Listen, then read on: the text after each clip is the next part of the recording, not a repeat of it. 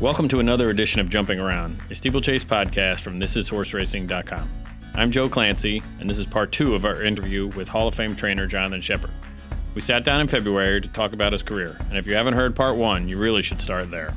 When we left off, the discussion had just started to turn to Flatterer, arguably the best American steeplechaser in history, with four consecutive Eclipse Awards in the 1980s.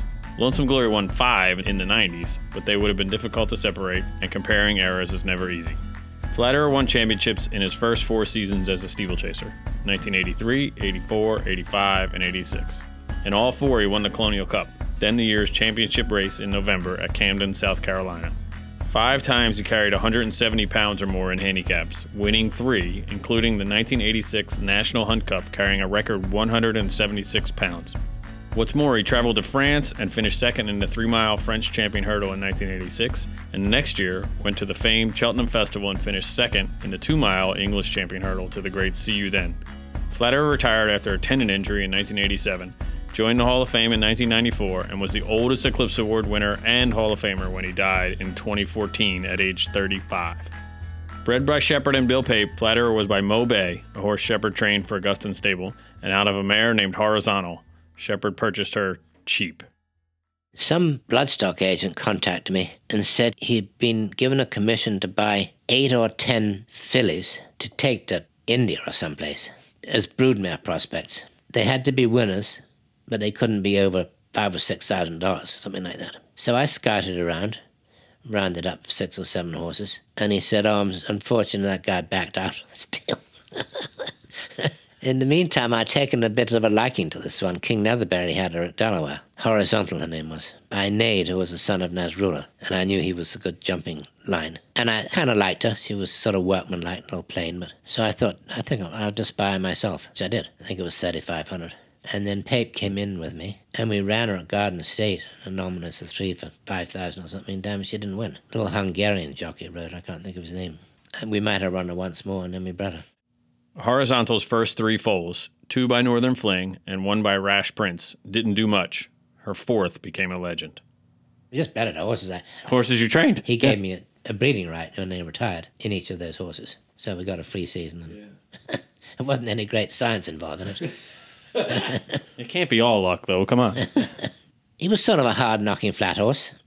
He ran. I'm sort of surprised looking back on it, see how many times he actually ran. He something ran something like 12 times and he's a three year old on the flat. yeah, he was busy as a three year old. Kind of paid his way. I don't think he ran at two. No, he ran at three. He won, looks like he won four times at three. Did he? Yes. Yeah. I mean, there were 25, 35,000 claimers, but, Yeah. which was not, you know, real cheap at, the, at that in those days. Then we decided to try him over jumps, and actually, it wasn't a particularly good jumper. He was a little bit kind of U-necked, and he was a little bit awkward. Kind of jump with his head high and his front legs hanging down. but uh, I would say if you're going to give credit to his success, you probably should give a lot of it to John Francome, because he rode him twice when he first started running as a four-year-old. He rode him at Belmont, and he uh, he actually won the Triple Crown. No, they had a race. No, at- I think you're right because he won. The, National he won the Grand National, the Temple Gwathmey, and the Colonial Cup, which would okay, that been- was the Gwathmey. Grand National was at Foxfield, yeah.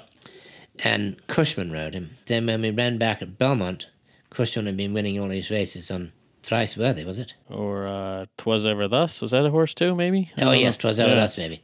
He picked out his other horse anyway. And this is all Flatterer's maiden year. He broke his maiden Yes. in the spring of that Yes. year, and by the end, he was champion and had won. And Harris and Pape got together, and they decided to ask Francome to come over.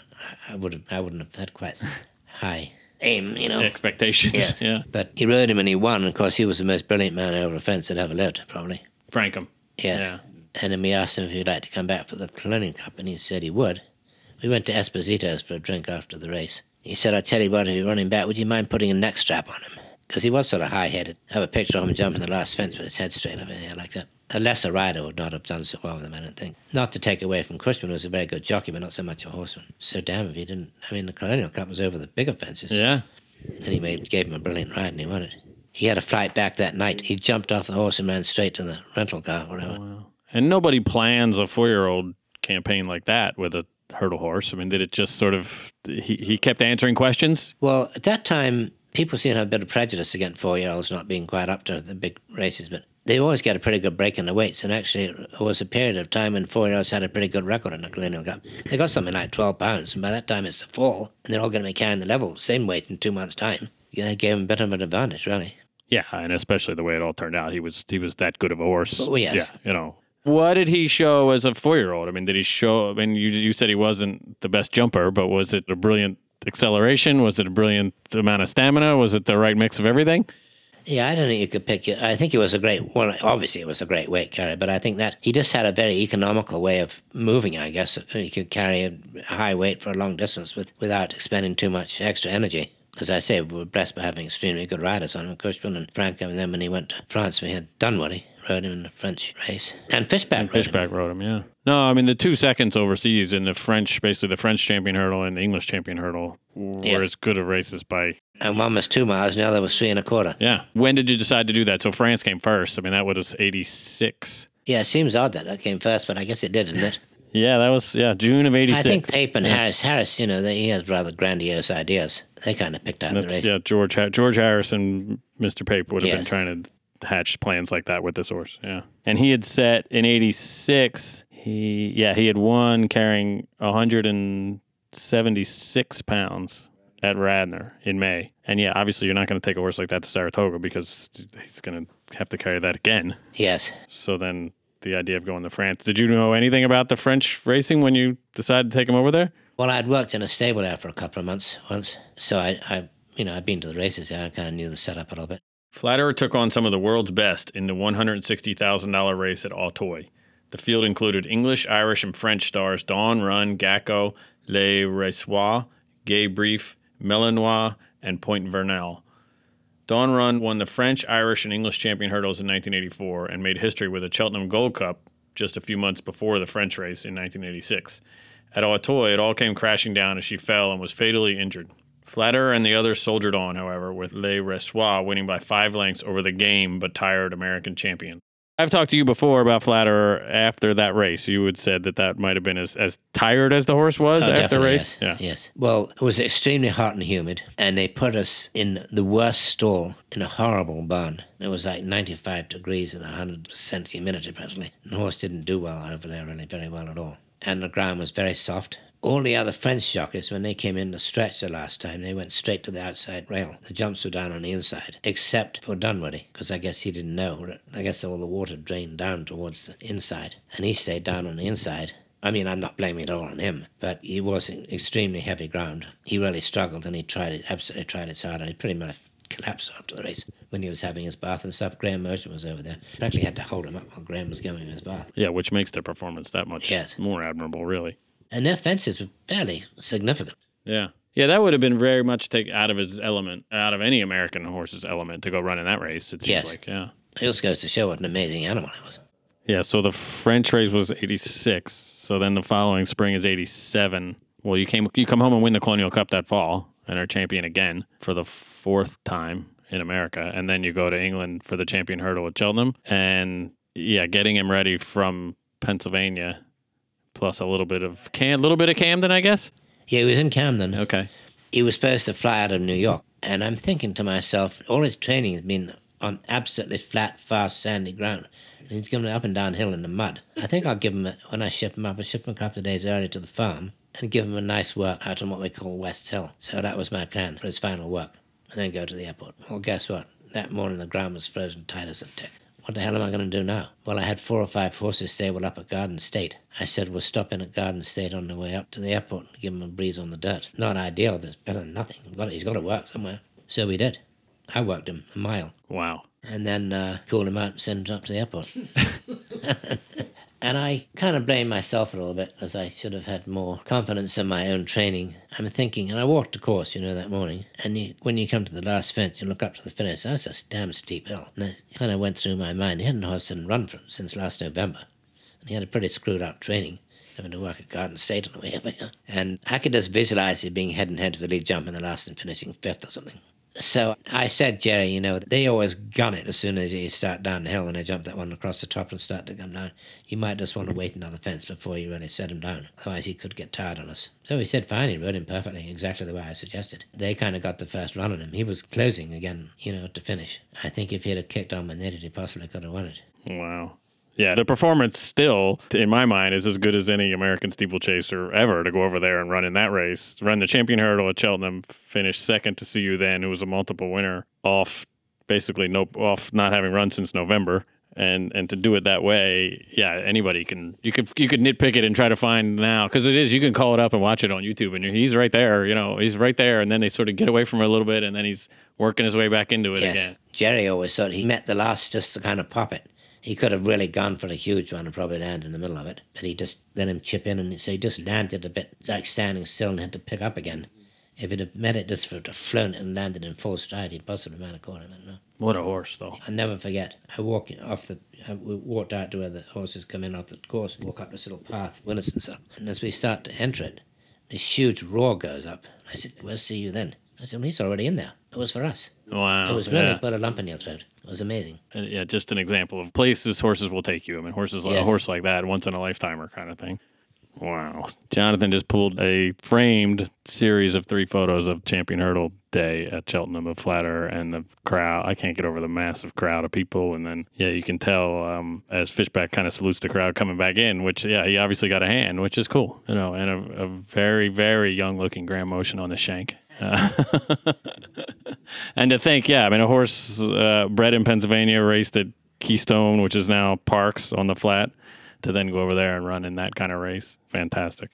And he, I, I had the cool fortune of going to see him in retirement, Flatterer. Like the, you could tell the class he had still, which was fun. I mean, I, I went over and saw him. At Papes? was- yeah, at Papes when he was thirty, whatever, thirty-two, I think, something like that. And just a classy, neat horse to be around. And that's it's sure what it seemed like anyway.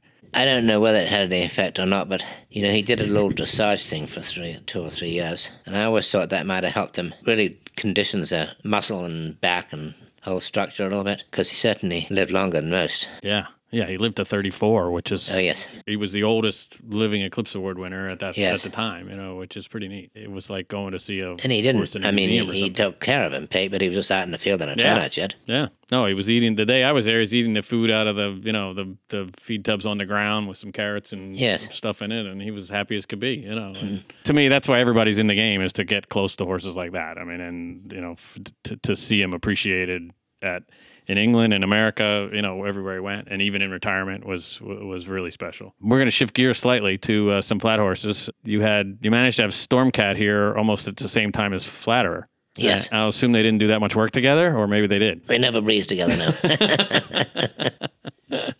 Well, how did that come to be? How did you get connected with Overbrook Farm and, and get sent a horse like that as a two year old? this guy, Bob Copeland, Dr. Copeland, who was a veterinary, did their veterinary work and became sort of an advisor to Mr. Young, consultant or something, I guess, called me one day. I didn't know him very well, but I knew him slightly. And he said, We got this horse that we want trying to send to England, but he's positive for EVA, and they won't take him. And we hope his titer will come low enough so that he will be allowed to go in. So would you be interested in taking him in the meantime? We'll possibly keep him, you know, it depends, but he is supposed to go to Ian Balding. And he was over it.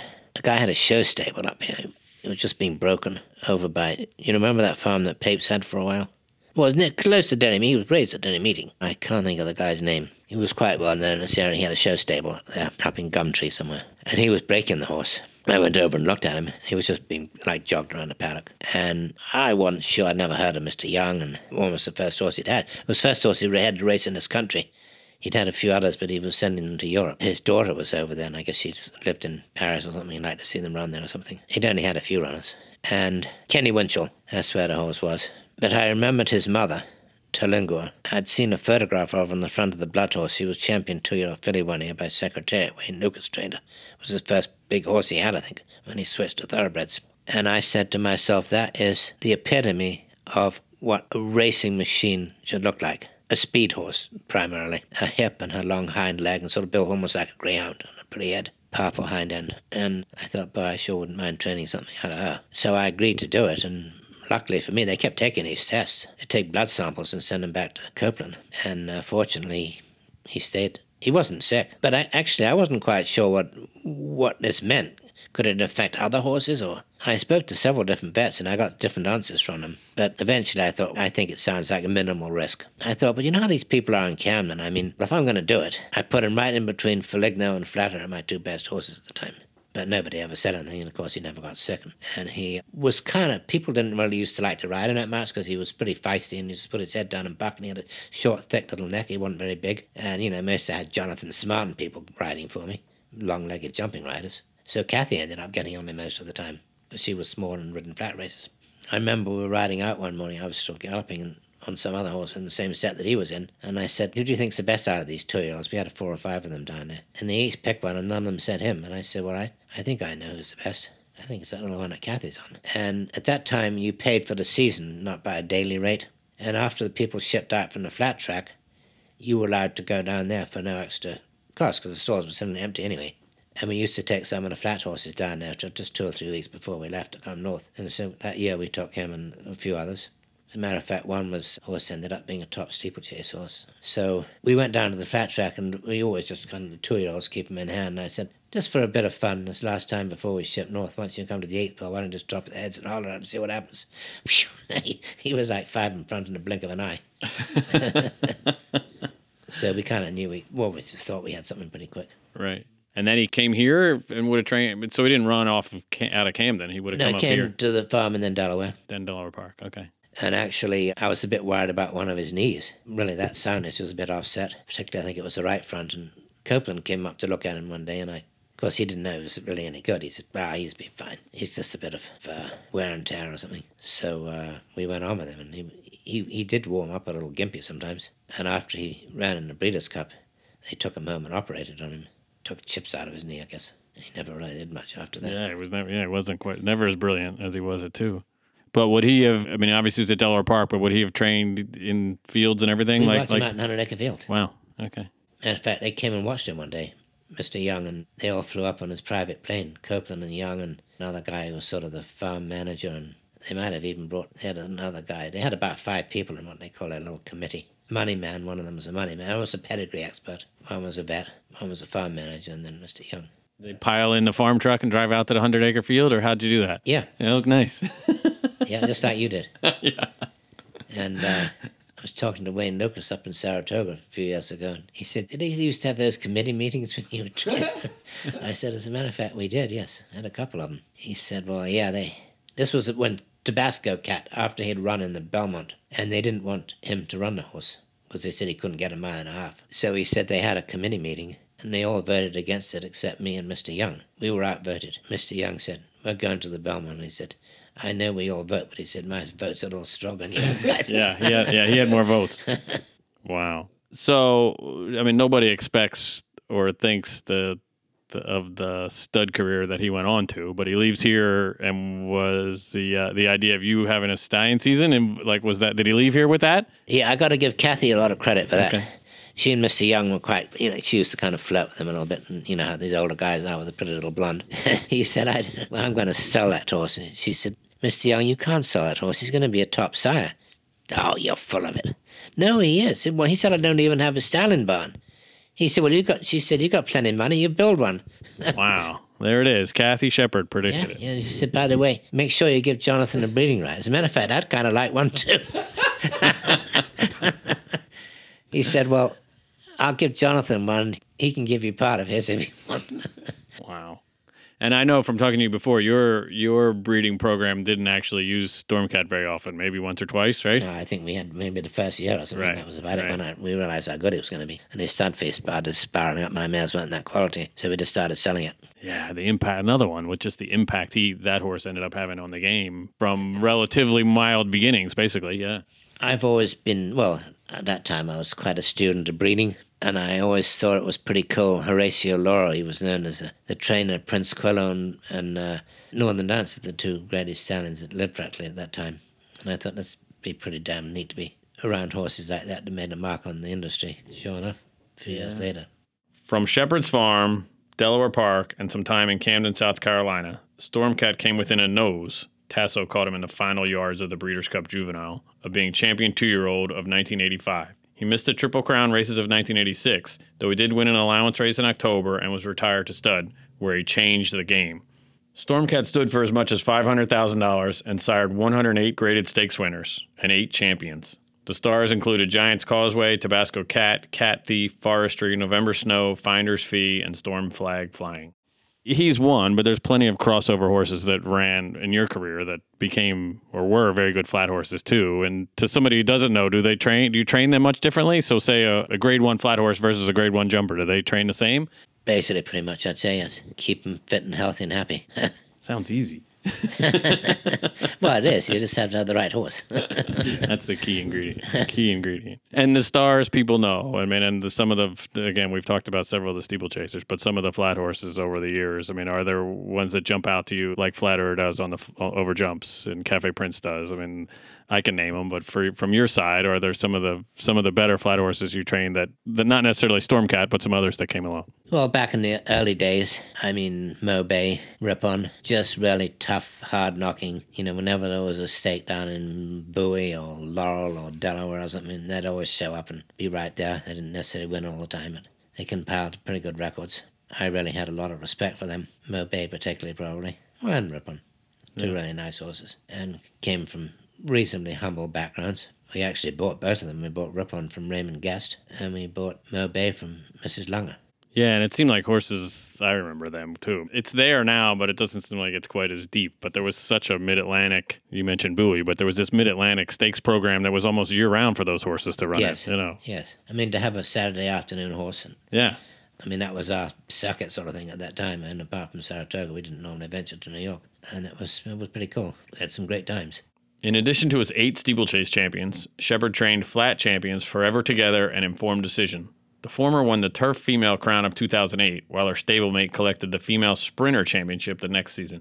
Those are two obvious ones. I mean, just as far as personal attachment, Forever Together will always be my all time favorite. I really? Think. Why? She was just so kind of feminine, such a beautiful eye and face, and so sweet and so talented and just very ladylike. Tough as could be in a race, though, man. I mean, yep. she was a. You'd see her dig in, and it was, it, you know, she was going to give it all. That's for sure. Informed decision. She was almost more like a cult. Big, muscular, you know, nothing bothered. She'd run through a brick wall if we hadn't done it, probably.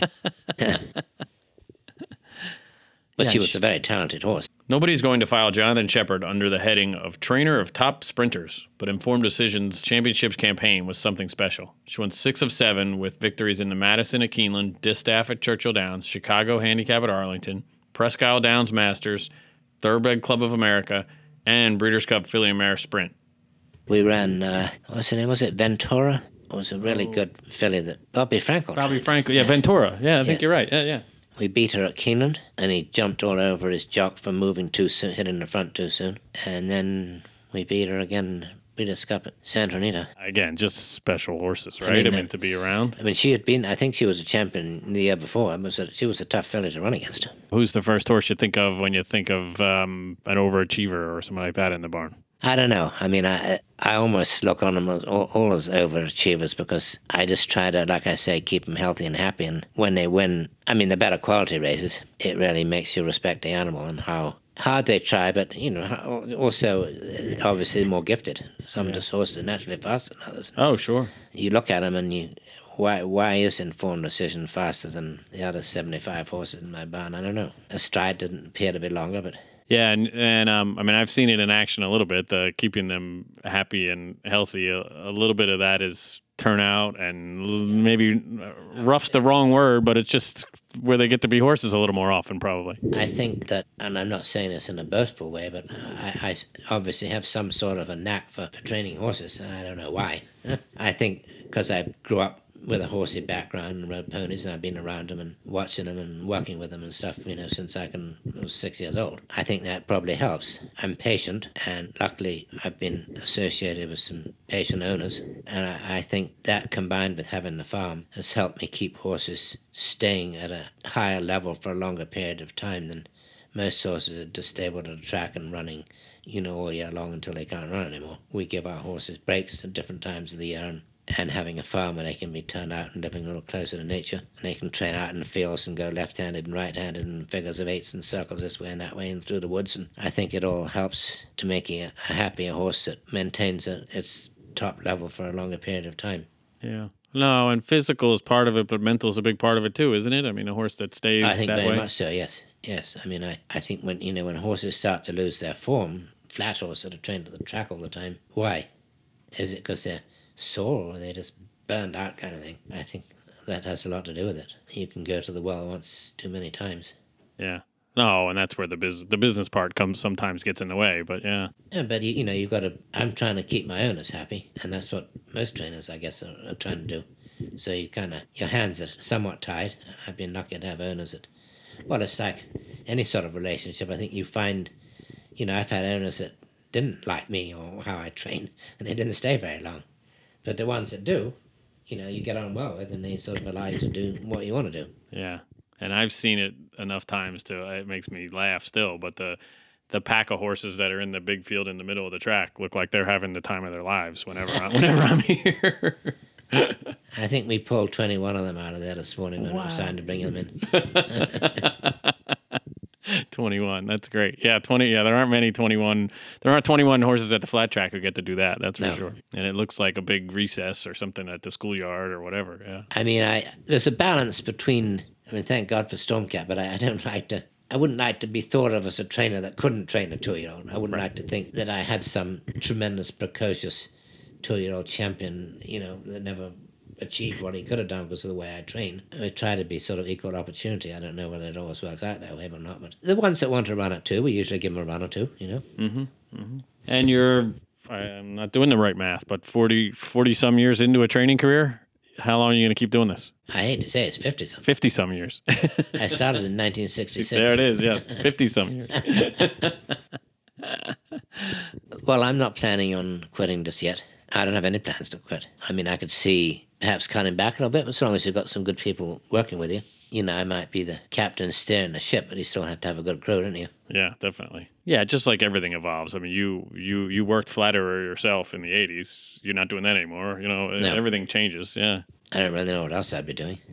I, I mean, I, I would say I've probably uh, backed off a little bit as far as driving up and down the turnpike every day and, you know, from Garden State to Philadelphia Park to Meadowlands and all that stuff. A little more leisurely. It's only every three or four days now. and having this place in Florida, a nice house down there where my Kathy stays, and sort of a little bit of a busman solo. I've only got five horses down there. Oh wow, yeah, yeah. That's actually probably a nice way to do it. you know, yes, exactly. yeah. It's sort of semi-retired without being all the way retired. Yeah, so look at so look ahead a little bit to this year. Uh, do we have some? You mentioned a couple. Of the, you had a winner at Gulfstream. I mean, are there some horses people should look at that maybe we don't know? Who's coming back? I think flat-wise, I'm not superstitious about mentioning names, but we have a couple of young ones that I think are a little above average, but nothing has actually proven it so far. Jumpers we seem to have, when I sent my stall list in, or whatever it's called, horse and training list, seem to be a fairly high number. A lot of maidens, uh, of course, a lot of homebreds. You know, things look fairly positive, I think. It's been a few years since you won a training championship. Can you give those guys a Yeah, run, no, Fisher and expect-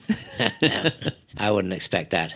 As it said in one of those articles, maybe you read it, I'm not sure. Fisher's catching me up because he's making a million dollars a year, but I'm still making 500000 exactly. It's going to take him a while. Yes. Yeah.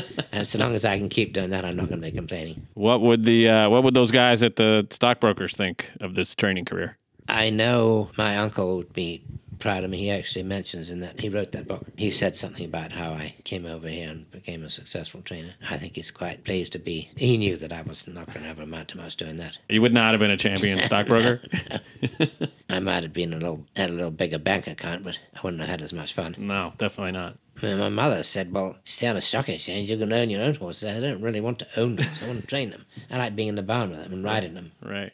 Yeah, and and and again, I've heard you say it before. It's it all comes back to the horse, doesn't it? In a relationship to the horse. Absolutely. You know, horses are very willing and willing to please and kind, and for the most part, if you treat them right. I mean, I'd have to go down walk this walk around the barn. They stick their heads out.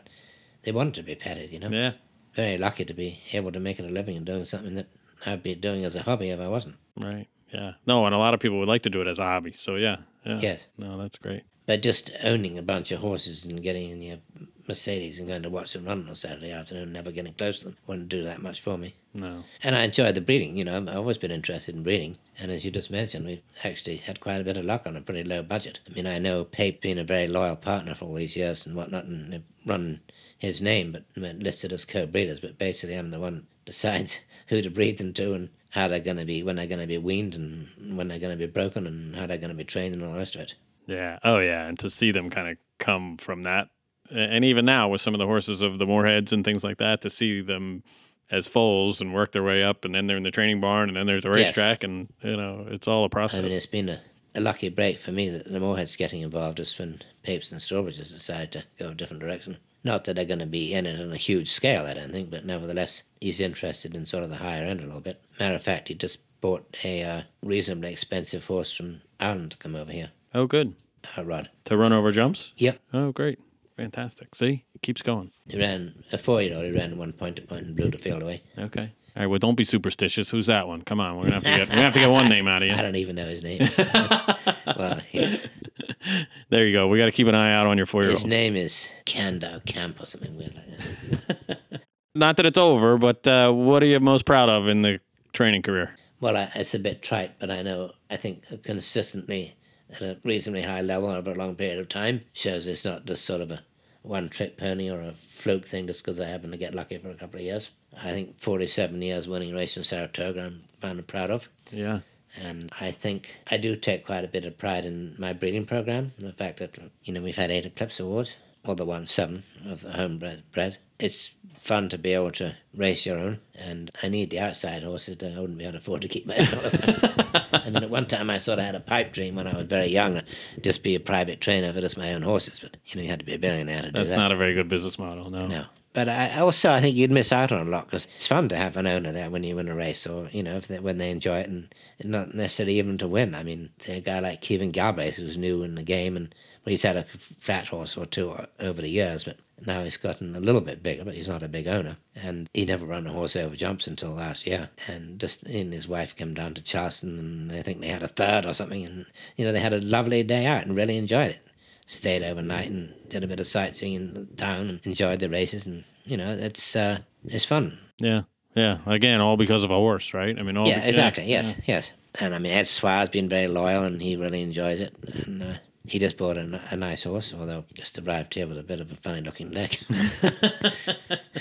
but he's done well. That's another guy who's done very has, well. No, yeah, for you know, and same thing picks his spots. Yeah. I mean, he's loyal. He has a, a, few of his own. Then he's got some. We've got the two or three mares that we own together, so we race the offspring together. Mm-hmm. I mean, it's it's sort of fun to please people, and it's nice to be able to share a win with somebody. Rather, I think you know, if it's your own horse, you just come home and stare at the wall in the kitchen. Yeah, you got to have a story to tell. That's half the fun. Yeah. I mean, it's disappointing with Papes and Strawbridges, but you know, life goes on. We've had some great run, both both, both of them. Not going to hold any grudges, that's for sure. I wouldn't Yeah. be where I am today without them. No, and that's the way this game works. I mean, uh, the, nobody's very few partnerships last forever. That's for Yes. sure in the game, and it, everything changes. Yeah. Well, perfect. We will see you at the races, and uh, thanks for your time, and uh, Oh, best welcome. of luck in 2019. All right, Joe. Thank you. Thanks.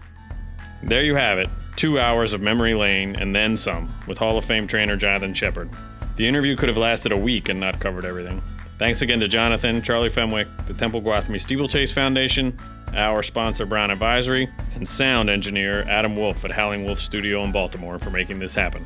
You can hear more podcasts like this at thisishorseracing.com or by subscribing to This Is Horse Racing on your Apple Podcast app. Thanks again for listening. We'll be back soon with more. From Tennessee to Maryland and Ascot to Cheltenham, Brown Advisory supports the hard work, dedication, and love for competition that defines the horse racing spirit. Brown Advisory has cheered from stables and fence lines since its founding in 1993 and is excited to share this passion through the sponsorship of this podcast and races across the U.S. and U.K. Visit brownadvisory.com to see how they can help you achieve your financial goals.